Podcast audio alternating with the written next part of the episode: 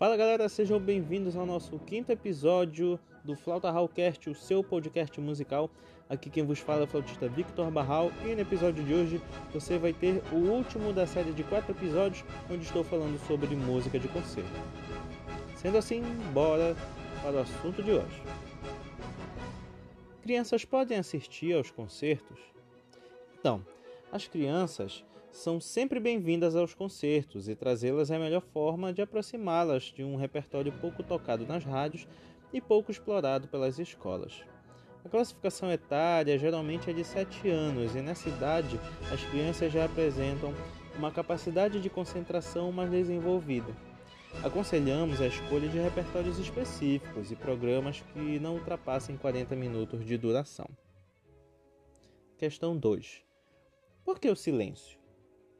Então, diferentemente de outros gêneros musicais, a música de concerto valoriza pequenas sutilezas sonoras, detalhes e sons muito suaves.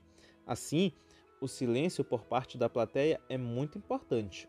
O uso de um lenço pode abafar a tosse que não conseguirmos evitar, né?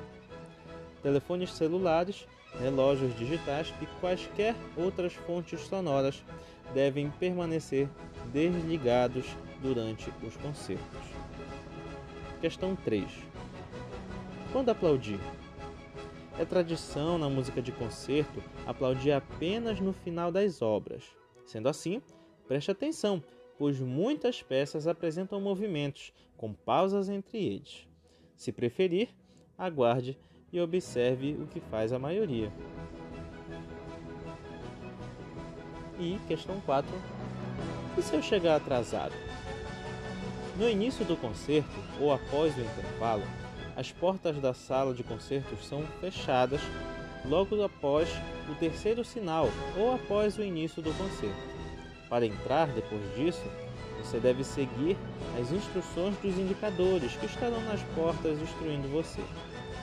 Quando lhe for permitido entrar entre duas obras, ocupe rapidamente e silenciosamente o primeiro lugar vago que você encontrar e aproveite o concerto. Sendo assim, galera, esses foram os quatro episódios né, onde eu fiz voltado para a música de concerto.